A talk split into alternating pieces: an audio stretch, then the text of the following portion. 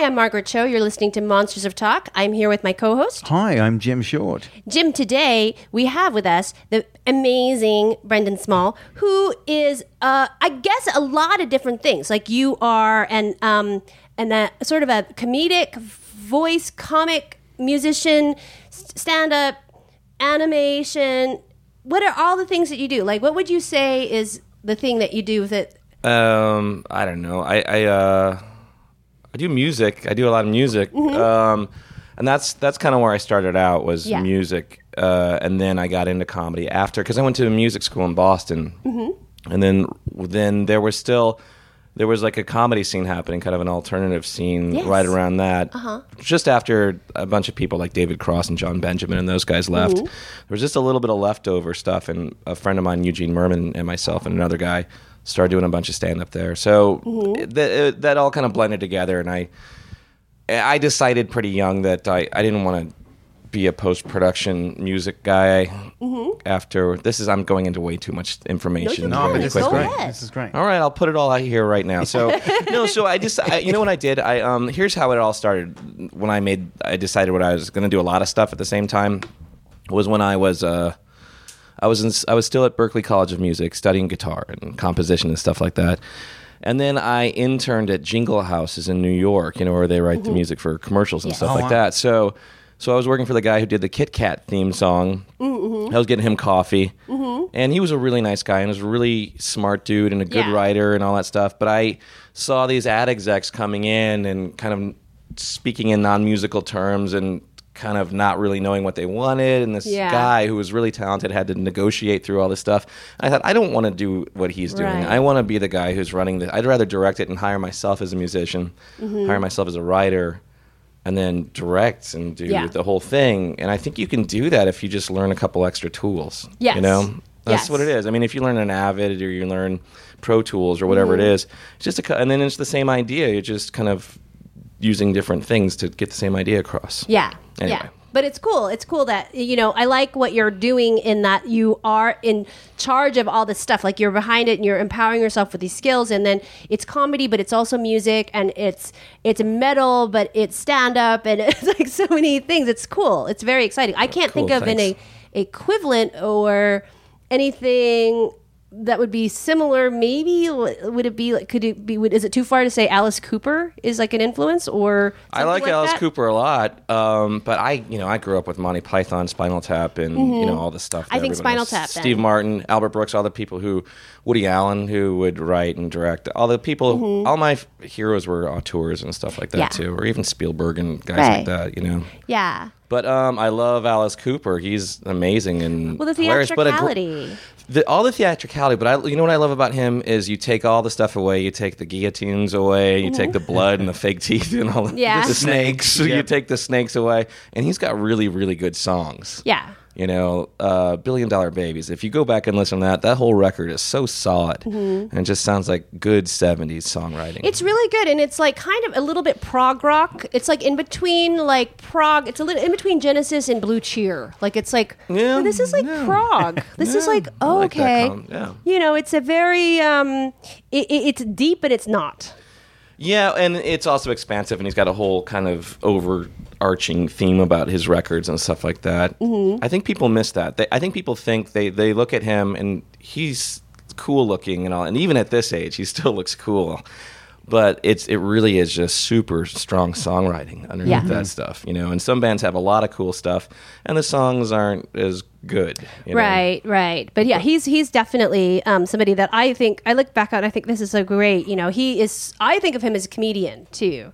He is, yeah. More so a musician and a comedian. Yeah. Um, but what we're doing, you and I together, are at the Festival Supreme Yes. on October 25th. And this morning we talked to Tenacious D about this event, which is a very exciting event. Now, I'm going to see you're actually headlining, and you and I are at the top of the building. That's pretty cool. Um, I'm gonna play. I'm gonna play. Um, you're gonna play guitar with your band there with Dethklok, Death Clock, yeah. Metalocalypse, Metalocalypse is the TV show. Dethklok is the band from the TV show. and then you're gonna. Uh, who's gonna play with you? Well, I have, you know, we tour uh, sporadically because you, you, normally I'm in production. Yeah. So I'm in production for half the year. Then I put it, then I go away and I make a record, and then I go and do a tour, and that's kind of how it's been going on for the last eight, almost nine years.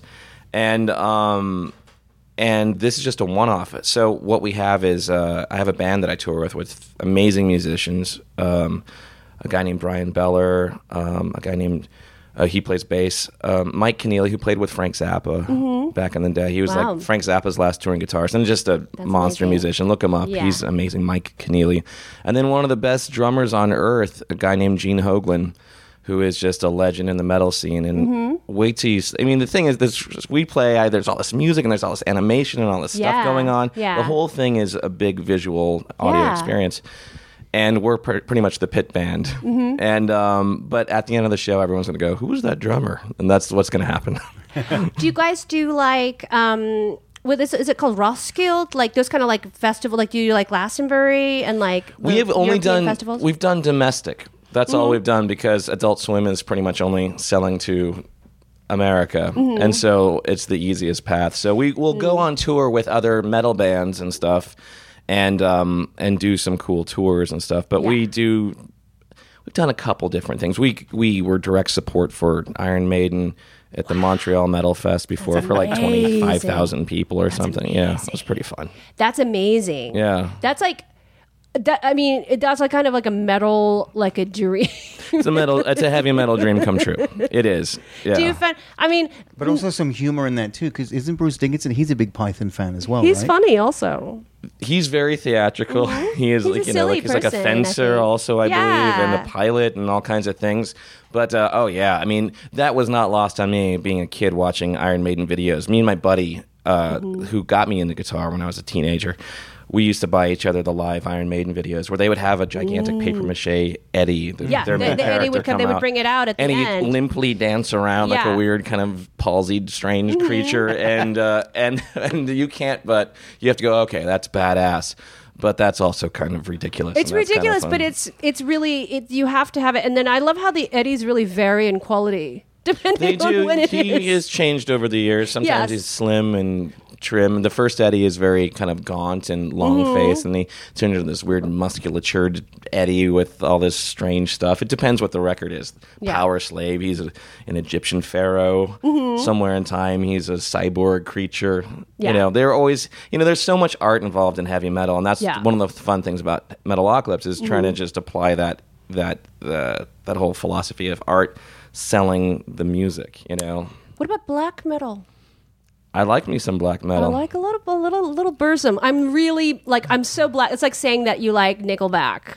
well, you know, no, no. like- Burzum is Burzum is like uh, the crazy real deal. Sounds like it's recorded in a garbage can style Mm-hmm. metal, uh, made by a crazy man who would eventually kill a couple of people. Yeah. Um, I like second generation black metal a Mm-hmm. lot, which is those guys grown up a little bit more and kind of they've got some songwriting chops. There's a band called Enslaved that I really like a lot, Mm-hmm, who I guess at some point won a Norwegian Grammy.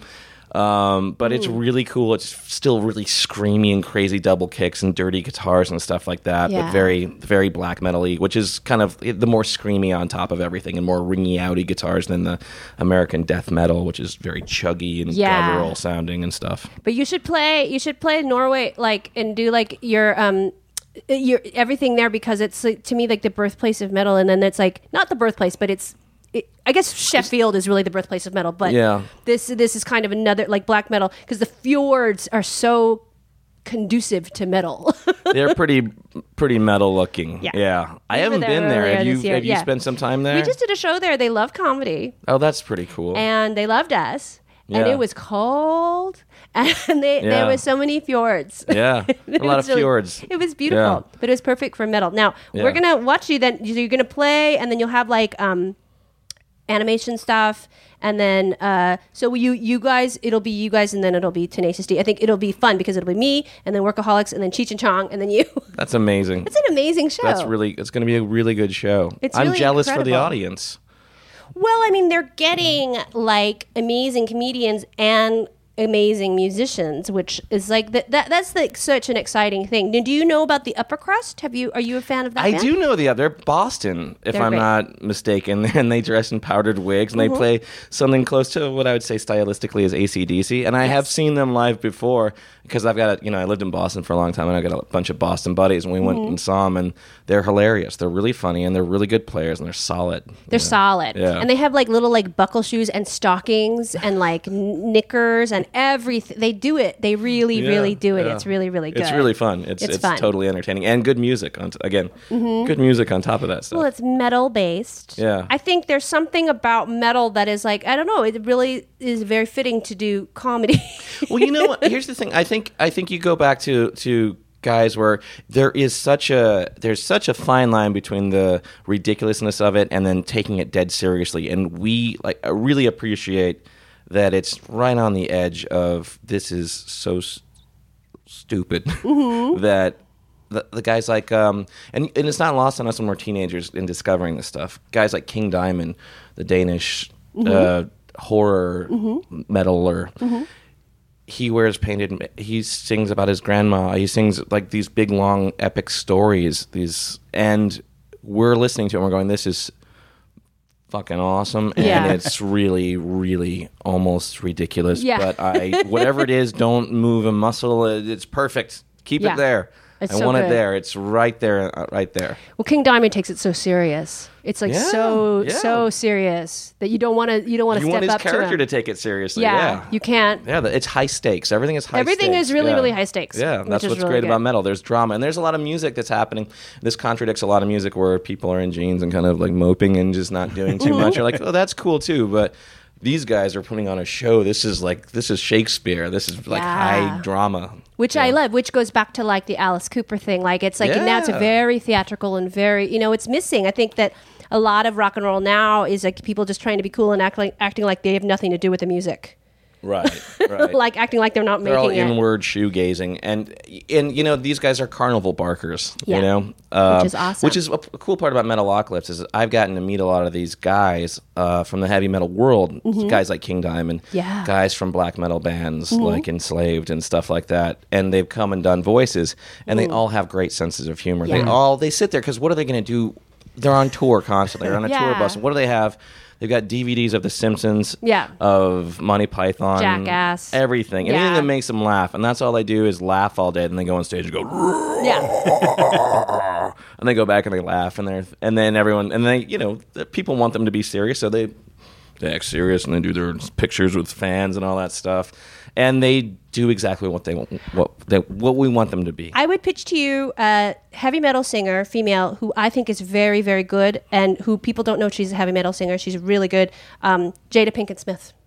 I do know that. She's very good. You know how I I know that is because the guy who produced uh, the Dethklok records produced Wicked her Wisdom. Yeah. her record. So She's very good. So he told me about her, and I was like, "What? I had no idea." You should and have her then, on. And She'd then I went great. and checked it. Yeah, she would be great. She's so like the song are just like they're like all like about blood and, like, and mm. rage and there's like oh, it's kind of like a bunch of songs about like menstruation. It seems like it's about menstruation and about like just pain and suffering and j- all this Jada. Yeah, It's really good. biology and female biology is brutal. It's so metal. Menstruation brutal is so metal. Like people don't even. It is brutal, and men are Understand. so fearful of it, and therefore that should be a topic of. Yeah. that should be a concept album. So I, I, I pitch her. I think she'd be excellent. Right. Excellent for your show. Um, now, is there like, uh, is there a- a favorite that you got to meet, a heavy metal idol that you've that's got done a voice that you well, just um, we have. Yeah, King Diamond is one of the big ones because he does a lot of great. different voices and in, his, he plays a lot of different characters in his albums. So I knew he would be great. Mm-hmm. Yes. So he was one of the ones I thought when when first coming up with the show. I thought King Diamond, Mm-hmm. and then um, you know the guys from Metallica, and Yeah. I love Metallica. I think their music is great, and um, And they're funny guys too. They're fun. They're sweet and they're funny. Oh yeah, they well again they want to be funny. Everyone, Yeah. it's the same thing, you know. All comics want to be musicians, and all musicians want to be comics, Totally. and and that's what I've been trying to find is that where I can straddle both lines and kind of play in both areas. But you know? do. which which is fun, yeah. Yeah, which is great. I'll tell you one of the coolest people that we've put on the show, and he's not a musician. Um, is Werner Herzog as a recurring we are character. obsessed with him. Yeah. He's amazing. How did you get that? How did you get him Well? I you know this is for the the previous season. Um, I had a character in mind, a character that I that I knew that would have to come up and, and start being part of the show, and I started working with the writers, and I thought, okay, let's just write this character. And in my mind, he's Werner Herzog, and I think we should even use words that sound like they would be spoken from uh, Werner's voice, like um, like uh, I'm trying to think of. well, he likes to talk about the dumbness of nature. Yes, but he also would talk about certain things like. Wait, let me get my husband. he also i'm trying to think of the word i use uh like he he would use words with the ow ow the, this vowel sound yes but it's um Wait, I'm sorry, Like- can you do it again because i'm trying it's, it's not even that good of an impression good. Wait, No, let's hear it. Wait. The f- for the foreboding, um that was the word we used the forebodement, his for f- future forebodement of these gentlemen would. so anyway And it, it's like, but it's something about like it's like about. It's about the dumbness of nature, and you look in the eyes of this creature, and he, you can see the stupidity of his hunger. I can't do it right. Yeah, now it turns into something else, That's but you like have it so. burden of dreams. It was, it's it's okay. I got pretty good. So we would slate. We would kind of slate it in his you. voice.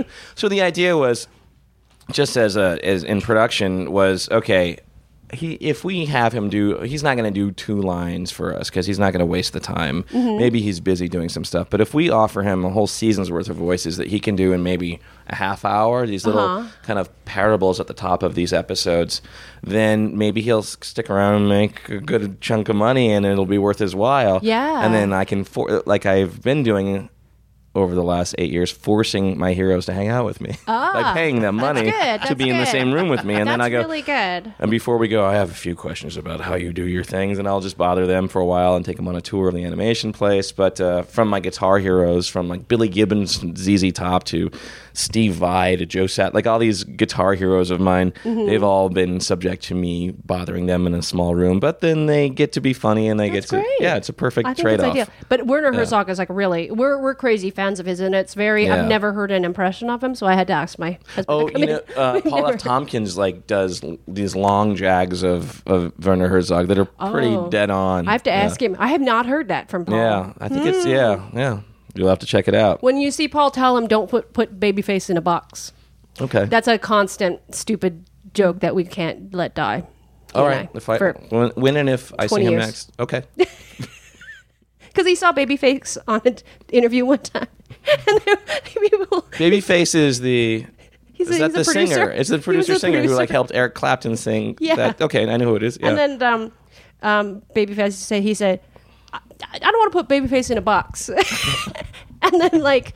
Paul decided that he hated him, and then Paul told me that story, and so every time I see him, I said, "Just don't put babyface in a box." yeah, just don't put it. Yeah. which is the stupidest joke that I, I don't know why I'm keeping it alive. I keep I revive but it. it, but it resonates. Yeah. I resuscitate it every like four or five months just Yeah. to. Stay, keep it alive. But I have to hear his impression of Werner Herzog. It's really good. Yeah, there, there are a few people. I think uh, Josh Fadem does a good one also. Um, he has anyway. So a lot, a lot, so a lot of people have been nerds for for Herzog. Anyway, so so we brought him in, and um, I'm not sure, but if you watch this, the whole intro of this whole concert may be done by Werner. Because I mm. do have a concert intro that I That's incredible. have used, where he pretty much summons the Oh, de- wow. the demons from hell, It's great. and he goes, From the four demons of the apocalypse, I now ask you to come forth. you know, whatever he does. I know what it is. It's where it sits in your mouth. That's where it is. It's the back of the throat too. It's breathy. It's really breathy. Yeah. It's, that's where it is. That's Yeah. now I'm watching you do it, and Yeah. I'm like, I get it. yeah, yeah. That is amazing. Sometimes, amazing. yeah, just the more kind of hollow part of the back of your throat. Yeah. Sometimes. Like it's so when you approach it as a voice artist, Yeah. like you go, oh, okay, like it really helps to know where they're saying it in the in your body. Then that's that's the the, The, ticket. the shape of his vowels are also it's Austrian, so it starts out with a Schwarzenegger impression. oh, you know? okay. Okay. down now, all those things, and then he has the hard cheese and all those things also. So he talks, Yeah. you know, So. Yeah, ows. So- yeah, it's those are the vowels. Yeah. So- I hope this is interesting to everybody. Maybe it is. Maybe some young voiceover artists. It is interesting Yeah. because people don't know how uh, to impersonate somebody. It's actually very easy once you figure out where the voice is. Mm-hmm. Like when you figure it out, and it helps to look at the person that's saying it, and then you go, oh, and then it, if you watch them, I'm not so good of a mimic, but if I can really, really pay attention, then I can do work on it. I don't. I very rarely do it, but it's a cool thing to be able to It- do. it- you know, it, the truth is, you can make your voice sound very, very different. There are a lot Mm-hmm. of different places in your voice to talk. And I remember I learned that when I was watching Andy Kaufman when he would start reading from The Great Gatsby because he had a normal voice. He would always kind of talk with this part of this voice, like a little Mm-hmm. bit softer. Hey, I'm Andy Kaufman, and he would start doing.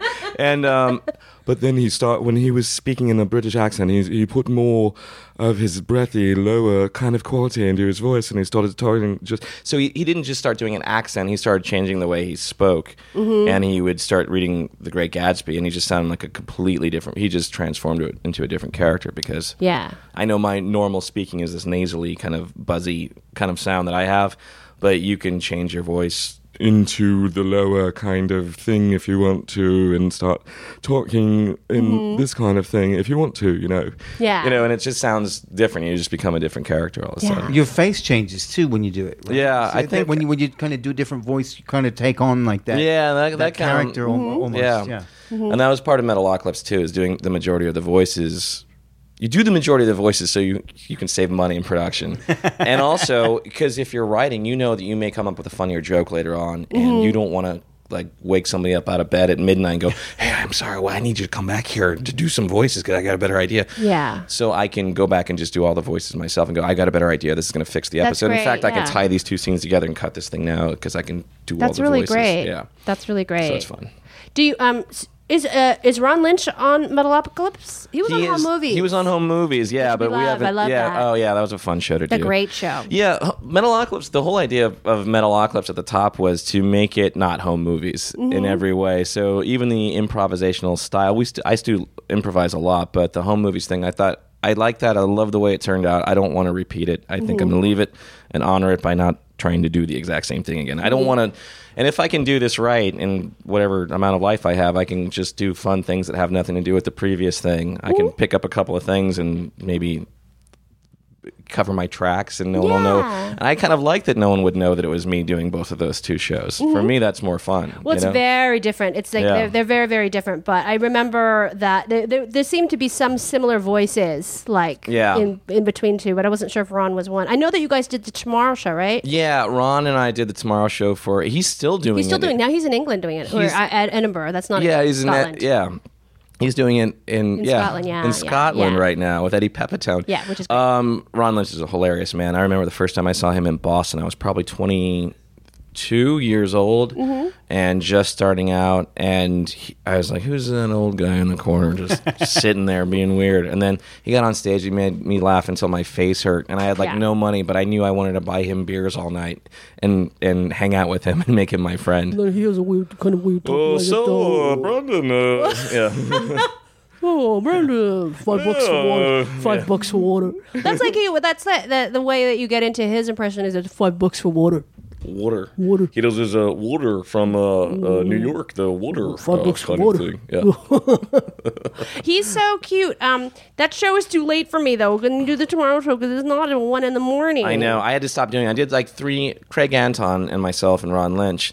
Craig Anton is a hilarious actor. and He's my old old friend. Yes. Yeah, he's great and a great writer and all He's kinds of stuff. He's a wonderful guy. and uh, the three of us just had a lot of fun and then it would just and i would remember i was in production and then tons and tons of work and then my re- my weekend was blown because we'd stay up till three in the morning Yeah. and then sunday you'd just sleep the whole day and then that day was gone It's gone. It's too hard to stay up that late. when that show was really really fun it was really really fun it was Mm-hmm. hard to beat because it's just a weird i think there's there's a strange thing that happens with comedy versus what time of day it is like some things are funnier or weirder there's a primetime comedy where you're Mm-hmm. awake you're alert you like narratives you like all kind then you start getting tired and weird or maybe a little drunk or whatever it is and and then absurdity starts kind of Yeah. being taking over as far as comedy, and things can get weirder and funnier, and that's what that show was. Was just a weird slathering of just kind of running out the clock until and people it was like got the, tired. the audience was actually like they would come every week so it was the same people and then Mm-hmm. the same kind of comics so it was like this weird thing where you knew who was in the audience right? Yeah, you we knew the them. people very like well. chuckles would be there and like tugboat tugboat was still alive that was chuckles dog so it was like this whole thing where you knew everybody and it was just, i don't know it just got real strange and that also craig anton's also playing at the festival supreme with um tulsa uh, Uh, skull Tulsa Swingers. Skull Swingers. Yeah, yeah, that's right. He is. Yeah, that's, That's going to be really cool. that's gonna be really out. cool That's really fun. is ron lynch still drumming with them I yes, he is. I believe he will be back by then. That'll then. be good. Yeah, That'll be really good. Yeah, so Ron Lynch that. and yeah, Ron Lynch is great. I used to uh, go to Ron Lynch's house when I was a teenager and learn comedy. He would teach comedy lessons. really. Isn't that cute? And Tell, we, I want to hear about that. So you would go in. we would go to his house. It's me and Greg Barrett and a couple other people, and I think Tony Kameen was in there. sure, all go- super funny people. All yeah. funny. And we go to Ron's house and we just sit there, and he would teach us things about joke forms and like when we should write jokes, which is very smart, which I never do. He would say, write jokes after your shows. So stay up late after you're done, and then because your he's like your brain is alive. That's the time That is you such do a smart idea. So smart. That's And, um, crazy. he's like, that's the one time that everybody forgets to write jokes because they just don't want to do it then. But that's when you should because when your mind is alive. And Yeah, uh, yeah. it was thirty dollars for a six week course. really? It I'm was really a- helpful. I need to take com. I think it, it would be great to take comedy classes again Mm-hmm. to see what people, just to, to get you out of your whatever it is. Because it's funny because you're a comedian is such a strange job because you really are on your own. You really are the executive producer and Mm-hmm. writer, and and and uh, the focus group is the audience. Yeah. and, and sometimes you're just like, I have completely lost. I have a really funny idea, and I just don't know what to do Yeah. with it. You know? Yeah. How do you do that? I think it's really you just keep trying to do it. Like you go, uh, it, it sort of depends on how brave you're feeling, and um, you know you'll you'll to, you'll go do a show, and then you'll put the new thing in between two very established things that you know work. So even if the new thing sucks, it will still be supported between the other thing. I'll break it up. Yeah. You know, sometimes Yeah. they think things are so good and they just don't. You don't give them a chance. I need to give things more of a chance. Uh-huh. So I, if, I, if something doesn't work right away, I get like real freaked out and I won't do it again. Sure. Yeah. So I want to give things more of a chance. And do you record yourself when you go and do the new stuff? I try. Um, sometimes I'm good about it. Sometimes I'm not. Sometimes Recording yourself good. is not the hard part. Listening No, to yourself listening is hard. is the hard part. Yeah. hours and hours and Listening hours of recording. It's like, yeah, yeah, I'm, I'm one day I'll listen to that. Stuff. yeah, yeah. And then you listen and you go, oh, I'm never doing comedy again. but it's sometimes good to. Sometimes good. you can listen back and you go, oh, that was a great joke. Yeah. Yeah. And why didn't I ever remember that one? You know, Right, there is right. something in there sometimes. Yeah. There's a lot of stuff that, that we think of and don't hold on to. And Yeah, because it's like, oh, it's just you know, we always think funny things, so it's like you just take it for granted. But really, know- there's things we should remember. what I used to do is my brother, who's three years younger than me, I would when I first started doing comedy, I'd call him and I just and he was a really good laugher, and that's mainly now he's like I don't think anything's funny, but he's just grown. I was like I've heard it all, and this is I this is just a cheap joke, and this is stupid, and you should do something else. But um, I remember he would I would I would talk to him at the end of like a week or two, and I go I'm about to do stand up. Did I have I said anything funny at all? And he go actually, and he had a good memory. He goes you said something about this thing, and I thought that was that could be something. And I was like, oh, that was great. That was nice that he did that. And Mm-hmm. it, it is nice to go and talk to your friends about bits every once in a while. Oh, Just get outside of your head and, Yeah. and say, does this make any? Does this? Make, 'cause that's what you're asking an audience. Is does this make any fucking sense at all? yeah, Mm-hmm. yeah. Or have I just had too much coffee? You know. But what's great about what you're doing is that you can um, you can do stand up comedy, and then also you can bring your music into it, and so there you have a bunch of things to present the audience. It's not just It is the fun. jokes. So that's that. You know, I'm doing a new show um, at a jazz club called the Baked Potato with Steve Agee. Oh, with Steve, yeah, he asked me to do that. You should I, I would do like it. to do it. Um, I want to come in. Uh, I was just kind of away. I remember he, he reached out, and then I was kind of away. But yeah, I would love to. That sounds You great. should. Well, so we have an amazing band. Some of the guys that I play with in Dethklok are in the band, Uh-huh. and it's this little tiny jazz club, and it's a very intimate room. In fact, Redd Foxx used to have a residency there back in the seventies. This Oh, place has been around forever, and some of the most amazing musicians have come in and out of that room, and it's it's just uh, and then. I think some just really just some of the best guitarists you've ever you've never known about. And I'm just a guitar nerd and I when I see people that are just amazing and have a voice on the instrument, almost like a comedian where you go, Who's that person? And Mm-hmm. Their story is really great. I hear a guitarist and it's so much it's so difficult to play three notes and have a personality on the instrument. And some of these guys, a few of them in particular, can do that. But anyway, it's it's a breeding ground for super musicians. And then I thought, wouldn't it be great to have to really blend these two things together too? Because mm-hmm. I love playing guitar. I love playing difficult to play things. I like playing rock stuff. I like cheap trick. I like whatever, and I want to play whatever music I want to play. And I also want to be able to fuck around with a band and have really smart comics that are in the moment be able to use a band with them and mm-hmm. people like Marc Maron I, he's had the funniest sets I've ever seen him have mm-hmm. in his career. I think in that room. That's good. with the band, and then uh, it's just tons of. It's it's really fun to use it. The weird thing that happens when you have music going behind jokes or a story, the audience is entranced in some way. You mm-hmm. get them in this really kind of interesting place where they are more surprised by what you say. You mm-hmm. are not tricking them and trying to, you know, bury your punchlines as you do, you know, trying to pull. You, whatever the, the the surprise works better, I think, when you have music happening. Yeah. It's an interesting. Right. Marc's also a very um, good player. He is a good player. Yeah, I he's find a, him to be really, really good. he's a good guitar player. Yeah, he's uh he's been playing for a long time. He's like and a solid blues guitar player. He is very solid. He's and he has like uh, he has a very uh, specific group of players that he really likes a lot, and he's learned to play like them, and he's learned their licks and stuff. Yeah. Yeah, good, Mi- strong Mitch right did hand. that for a while. Mitch had a band Oh, did he? on some set. I think he did it a bit in San Francisco and a few, just not like in a big deal, but like he had like a sort of a jazz uh, uh, little group behind him. What did he play? Did he play guitar? No, they played and he just did the comedy. Oh, That's see so that. cute. So, so thi- this Yeah. is where cool. the people, the comics play with the band. Yeah, Yeah, yeah. okay, My, well, you can. I mean, Laura Kightlinger came and did some stuff where she said, "I don't play music at all." Uh-huh. So she goes, "It would be would it be funny if I did something like you know, in the zombies, like uh, sign of this." Uh, what is it? It's the sign of the season. Mm-hmm. Doom, doom, doom. So she would just do the, she just do the ah part, and we're like, okay. So we did like a whole medley of things where you don't need to have any musical ability to. So we did that. We, she did some of the Fred Schneider stuff from the B-52s.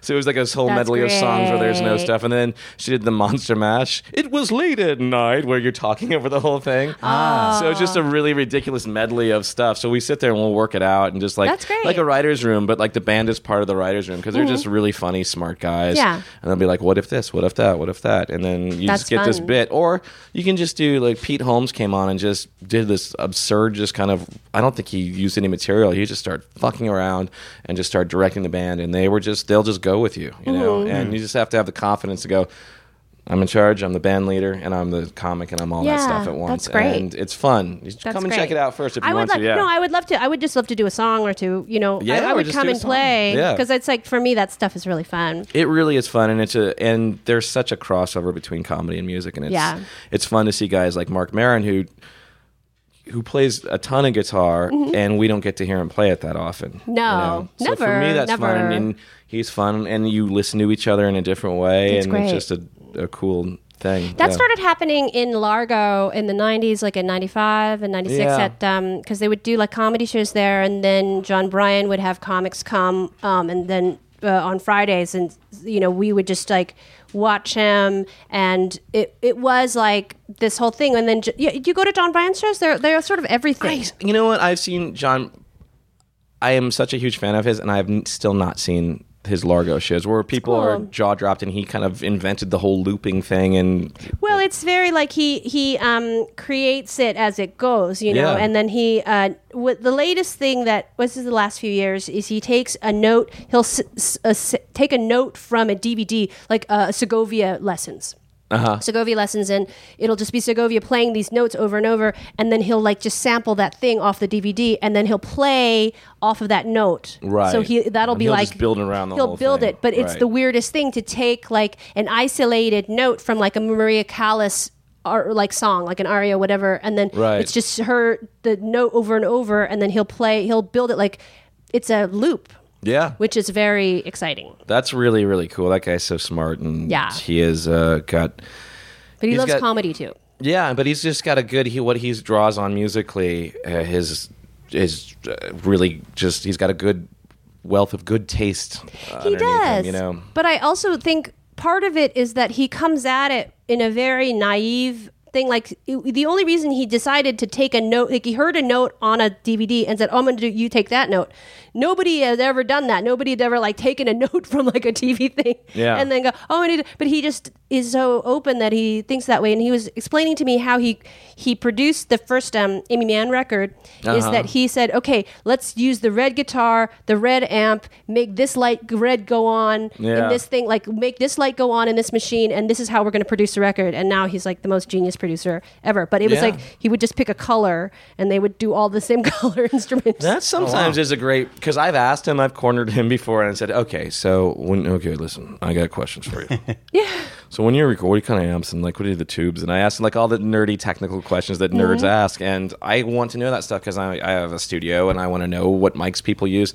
And the truth is, when someone's good and has a good ear, it doesn't matter. You can use a shoebox to record something if the song is great. You know. Yeah. and Aimee Mann's got good songs, So beautiful. and you can yeah whatever it is that he's gonna and he's a really he's got really good taste and a really good ear it's just gonna be good Yeah. you know when you put those elements together but it is good to limit yourself through through whatever kind of uh just whatever thing whatever it is dogma 95 things you want to impose yeah then leave the lens cap on The- it doesn't red- matter the yeah red. I love the. Did, did that Yeah. produce red vines?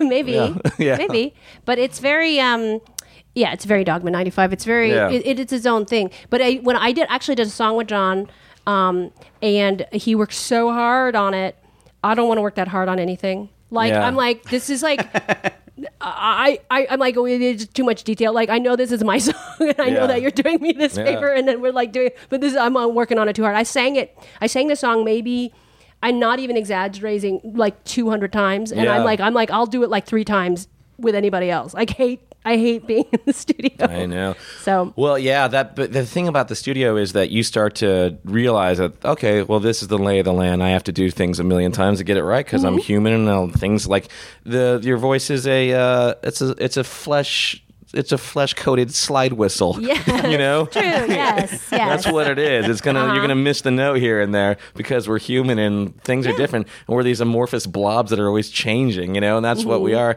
So one day's gonna be different from the next day.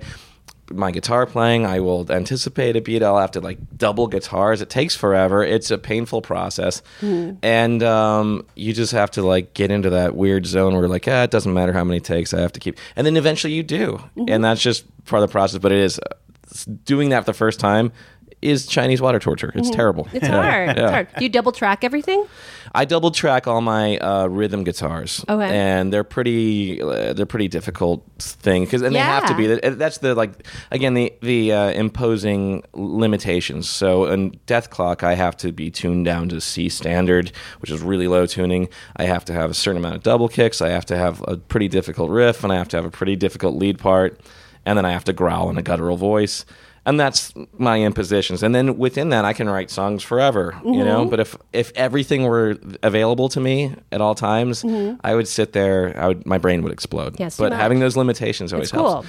And I do double track, and uh, yeah, it's it's a total pain in the ass. And that's where having somebody else like a a co-producer with you is really nice. So I have a guy that I work with that lives close to me, Mm-hmm. who's been working with me, who did the Jada Pinkett Smith album, Mm-hmm. who's just a nice guy. That's cool. Yeah. That's really cool. Yeah. Well, we can't wait to see you. It's going to be a great show. It's gonna be really fun. I have to I'm say, it's a really fun show. We, uh, I, I, I don't. When I say come see me do stand up, I always go. It may be great. It may suck. You never know. but when I say variables that, Yeah. that are out of your control. yeah, sometimes, there are tons, there's so many variables that are out of your control. Yeah, so like family members, ooh, I'm in town. I want to see you do stand up. Like, go see a movie. That's you know what that's going to be like. Me, you don't know what's going to happen. But with Dethklok, it's a really good show all the time. It's really fun. Yeah. we have a blast doing it. It, and um, where can people find out about your performances um, outside of we're going to be? I will see you on October 25th at the Yes. Festival Supreme. Um, but uh, where else? Where can on social media? Oh, you can find me at at at at underscore Brendon Small B R E N D O N S M A L L.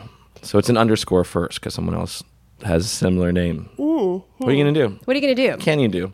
and then um, does Metalocalypse have its own uh, social media? N- If there's any Metalocalypse news, you're, you're going to hear it from me. Uh, the last thing we did uh, was we did an hour long rock opera special, and um, with a 50 piece orchestra, Amazing. and uh, and we had everybody from Jack Black singing on it to Yeah.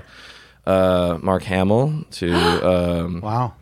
Yeah, I know he sang. It was fun to direct him. He's a, he's a regular on the cast. Yeah, yeah, yeah. And Malcolm McDowell sang as well. Amazing. He's a regular on the cast. Yeah, He's so good. he's great. Um, and uh, it's a really cool piece of music. You can find out more about that. It's really cool. And we had big brass. We had huge, uh, you know, twenty pieces of brass playing these Wagnerian kind of like things. It, sound- it turned out really cool. That's I'm really proud really of that cool. one. Yeah. That's very like November Rain kind of thing. it's like it's, like, that, but it, it really is a it's a classic Joseph Campbell three act kind of uh, kind of a rescue story Mm. Awesome. from that picks up right from where season four left off. So um, there may be a little bit of that in our in our show as well. Yeah, that's really cool. Yeah, this will be and um, so then people can find out on Everything you want to know about me or the shows is going to come from my Twitter. Okay. account. Yeah. Cool. We have a Twitter too. It's um, mine is at Margaret Cho, and you could you could, you could tweet both of us at Monsters of Talk. Although we rarely use it, we should use it more.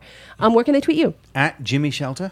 and we are on a Monday and and we're on Monday on iTunes and SoundCloud and leave us a review and you should watch us on YouTube. YouTube.com slash Monsters of Talk. Some little videos. And we will see you, Brendon Small, Yes. at the Festival Supreme I'm looking forward to it. I think it's going to be really fun. with Dethklok. Yeah. It's going to be really fun. Yeah, it's gonna be super fun. What kind of merch do you guys have? You know, we have when uh, we we have a lot of stuff. It's funny because we go through Adult Swim and Adult Swim. Sometimes they have a T-shirt shop open, and sometimes they don't. Mm-hmm. So we're gonna see what we have for this stuff. There's a lot of stuff online that you can like. Uh, that uh, I think you it's like on eBay right now. I need so a Death Clock hoodie. I'll get you one. Okay, because I definitely need that. I you- right now I'm the merch shop, so I can get you one. yeah, yeah. and um, it's going to be so fun. I'm really excited. Who are you excited about seeing? Let's see. Let's look at the lineup. I think um, I'm excited about about Peaches. Oh, she's yeah. our, she's our good friend. Our good friend there. Who's who's drumming with Peaches now? Do you know? oh, I don't know. I don't know. I thought. Um, I don't know why I, I think knew it's Drums said- of Death, but it's Okay. not. It's not Drums of Death. That's who he, she was touring with Drums of Death, but it's um, I don't know. I don't know. Her most of her band was from like Australia, I think. The last Okay. time I saw her, um, but she is so cute, and she. The last time I saw her on tour, she was wearing. Um, she had a jacket which she looked like a giant peach. So it was just like a big ball. It was so That so all makes sense. Yeah, It all adds adorable. up. And then Maria Bamford, who I'm excited about Maria Bamford. She's she's an outstanding stand-up. She's outstanding. Yeah. She her last comedy special is so demented because it's at um, her house and her audience is her mom and dad and Wayne Federman. yeah, really? Yeah. I haven't seen that yet. And who else would you Wayne say? Federman. Oh yeah, yeah, I love Wayne. and yeah. Wayne is just he's like the musical um, I guess Yeah. accompaniment and uh, she it's just her mom and her dad and then she just does comedy and then in the middle she makes cookies. They get ready and then she takes them out. Okay, I've got to see that. It's really Yeah. good. It's She's really great. good. Mm. Talk about changing from character to character. Yeah, you do that too. Though. Yeah, I'll try a bit, Yeah. but she's very she's very good. Yeah. And then um, okay, so uh, yeah, Heidecker and Wood, Doug Benson, um, Drunk History, Eagles of Death Metal, uh, Bridget Everett, who I'm a big fan of. Mm-hmm. I think she's wonderful. Um, Arj Barker, who we almost never see on our shores in America. Do you know Arj? I know Arj. Yeah, He's yeah. very funny. Yeah, He's great. So he's hilarious. Yeah, we will all be there together with you. I'm excited about Cheech and Chong. They're so good. Yeah, They're I so mean, I think a lot of us wouldn't be around as kids. I mean, they, it's funny. I remember watching Cheech and Chong when I was seven or eight years old and going like, I understand every single joke. Totally I'm get along it. for the ride. Totally get I it. understand what marijuana does to a person. Yeah, I just I just got it and it just made me laugh. I like um also uh Tommy Chong has a really nice Les Paul. It's Does like he? a What does he really have? it's like a it's just like a very it looks like something it's so so special looking. It's like a Uh-huh. s- it's like a big that's a solid body like um it's a black I don't know if, how old it is, but it looks like the same one he's It's a black playing. Les Paul with gold pickups. Then usually they call that the Black Beauty. That's a 57. Mm-hmm. It seems like the same one that he had like all this back in the- time. yeah.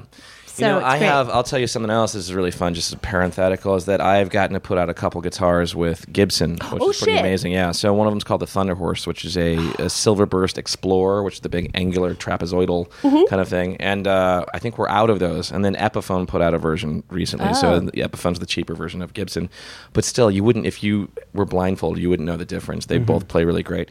Then I put out a really cool guitar last year called the Snow Falcon, which is an all white um, Flying V with a white fretboard, and it's a it's got I coined the term snow burst, which is a silver burst on white. So you can check that out too. You you can see that on my Twitter feed. And the cool part is, and I just talked to the guys from Gibson last week. I have a new prototype that I think is going to be ready for this, like the day of the festival. Oh, wow. That I get to unleash Wow. and uh, what is and kind it? of tease.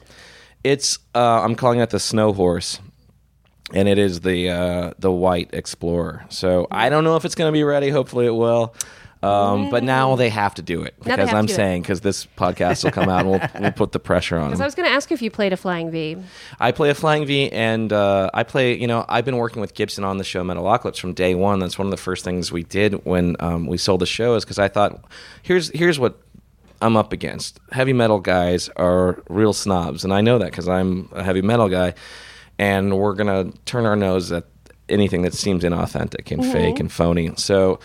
Um, I want the music side of this thing to feel authentic and that's going to be how do I make these? So that's going to indicate, uh, uh, you know, the characters have to be of human proportion, so they can hold instruments and play them. They have to have, they can't be like the Simpsons and have four fingers. They have to have, you know, four fingers and thumb.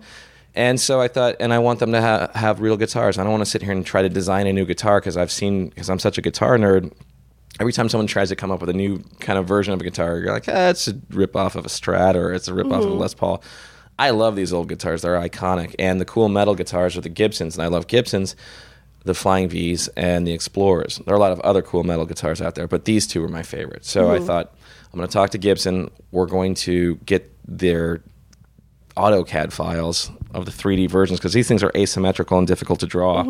So we gave them to the artist, and we had all these different Flying V's, and and and then we, they gave us all their CAD files. So if we want to have a Les Paul or an SG or whatever it is, or like you know, we can draw them or change the angles and all that stuff. And um, and so so uh, so I started working with those guys and have a really good relationship with the Gibson people, That's and that's the coolest part of the whole. The whole That is that's the really whole, that's cool. The whole reason for Metalocalypse to exist is basically an excuse for me to play guitar. That's the whole Yeah. reason, really. Well, you get to hang out with your heroes. Get to hang out with and my play heroes, Guitar, play Have a guitar. relationship with the guitar thing. Yeah, that's I get to put out a couple of guitars. It's really cool. I put out That's really three cool. so far. the Gibson's fourth soon. phones. That's really cool. it's really it's a really really neat thing that validates great. and authenticates and all that stuff. And then also, if you watch the show, you're going to notice the the guitar playing's pretty accurate, Mm-hmm. which is like something that Josie and the Pussycats or Scooby Doo, whatever. They're just always like their hands are going up and down and doing stupid crap. And I thought, you know what, this show's going to do.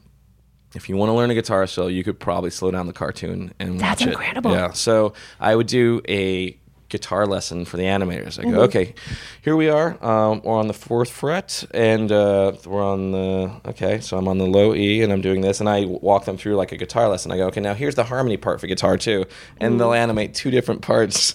Ah, they won't like cut and paste the same animation. They Oh, will. wow. They will actually animate two different parts if there's a harmony part, or if there's That's a first guitar, second part. And um, there's a really cool part in the rock opera, the Doomstar Requiem, which is what it's called, where there is a guitar battle. There's like a two minute instrumental guitar thing that happens in this TV special, which is just only guitar for two minutes. I think Mm-hmm. maybe even longer.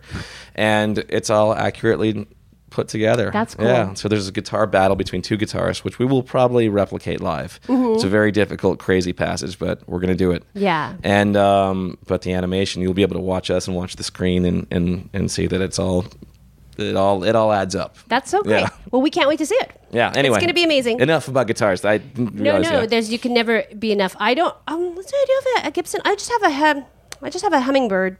Mm. Um, I'm more of an acoustic. I, I, I have like an I, I collect sometimes weird guitars like a I, I have a th- I did think about Jerry Jones last year so I maybe bought Okay. like four or five of them really the, I have the sitar and Oh, a yeah. couple of twelve strings and then like kind of like the um just like a sort of fake Les Paul solid heavy body thing Yeah. um, but I get very like I will fall out of love with the guitar. I actually will have a fight with it. Oh, really? And then not Interesting. go back, and actually even let all my calluses go away. yeah. Like I'll be like, I can't even. I Yeah. don't know why. I have a, a real love hate with it. Well, it's uh, it's. I mean, it's it's it's you fighting yourself. Like It is. that's what it is. I mean, the guitar is about. That's what the, the guitar is always sitting there. That's the good thing is that you can always come back It- to it. I always go back to it. But it. it is a it is a war with yourself. The thing when you sit down and play guitar is that all you sit mainly I think what one one does, and I know I do this, and I have a lot of friends that do this. You talk yourself out of why you can do something. Mm-hmm. You you just throw up a thousand barriers of why I can't get my finger over here. Mm-hmm. I can't do this in time. I can't switch this over there in the amount of time. But I'm sure if someone held a rifle to your face, you'd find a way to make your hand move from one place to the next. Yeah. You know, I have a bit of a Django hand though. See, like th- this finger doesn't really work. Oh, it doesn't. Let me No. see. So It sort of doesn't really work. So Can it you doesn't. clasp it? Oh, I see. can clasp it, but it's Oh, very hard to fret. that's see, that's an excuse. it's very you hard. You can strengthen that. I can. Yeah, and I've seen people with way smaller hands than yours. Yeah, they do it. Your pinky is shorter. I can It see is shorter, that. Yeah, but I need like a Tony Iommi. Like, you need a little plug thing on top of it. Yeah. yeah, they do exist. Yeah. I need to just do it. Yeah, I you mean, can I do can. that. I can. I'm like a decent like rhythm player. Like I'm a decent. Like I can keep a keep a time, but I can't. I, I haven't. I can't go like the, all those crazy things. Someday. You can. You can. I will. I sat there. By the way, I spent two weeks ago. I was in Woodstock teaching heavy metal to kids uh, with Paul Green's Rock School. Uh, Mm-hmm. yeah, of course. Yeah. So uh, he- I went and did that, and they're ten year olds to like seventeen year olds. They have hands smaller than some of your dog's paws, and they are playing the shit out of their guitars. Wow. They just don't see the barriers. They don't see the problem. You know. That's the best. I mean, that's the that's Yeah. the way to do it. Is like maybe just going and doing a workshop like that. Or there's there was one that they had in Las Vegas maybe two months ago that I really wanted to go. It was a singers workshop with Rob Halford. Oh my God. It was like a weekend with Judas Priest. That's and pretty then cool. a singing workshop with Rob Halford. I would like to take a singing workshop with Rob Halford. I would Yeah. cry. I would be so happy. That'd be amazing. I'd be like so cry. There's a side of me that's very metal. There's also a side of me that's very Britpop. Yeah. So that it, th- these are very like deeply. Yeah. They're down there. People Maybe you forget should- you're some allowed theme to. weekends. You're allowed to like David Bowie and Cannibal Corpse. You can. You can you're allowed to. You can do whatever You you, can want. love it all. You can like Lawrence Welk and you can like John Coltrane. It's cool. It is cool. It is really Yeah. cool. But yeah, like teaching, I think is a good way to learn yourself. Yeah, absolutely. too. So we're gonna we're gonna play, and um, I think I think we're uh, I don't know. I think we're well right now. We have to close out. We already did our business. It's done. We are done. But I'm excited to. Brendon was here. I'm excited that you did your Herzog impression. I have the best I've ever heard. Thank you so maybe, much. maybe yeah, maybe Werner Herzog can take us out. Thank you very much. Hello, this is Werner Herzog. I think. Uh, oh boy. You're, that I was want- really good. And I would like to say, do please come to, To the, the Festival Supreme with special guests Cheech and Chong, the, the, the goofball crew from the Workaholics television program, Pro program. and of course, Tenacious D. You know what it is? It's the middle C of your voice of where you started. It's like so like middle in the It's mid range. That's breathy, Yeah. It's so good. foreboding. Anyway, yeah. Foreboding. Something like that. It's Something perfect. like that. Oh, I appreciate it. Thanks Thank for you. having me. I really appreciate Thank you, it. Brendon Small. Yeah. Okay. Thank you. We love our listeners. We'll talk to you next time.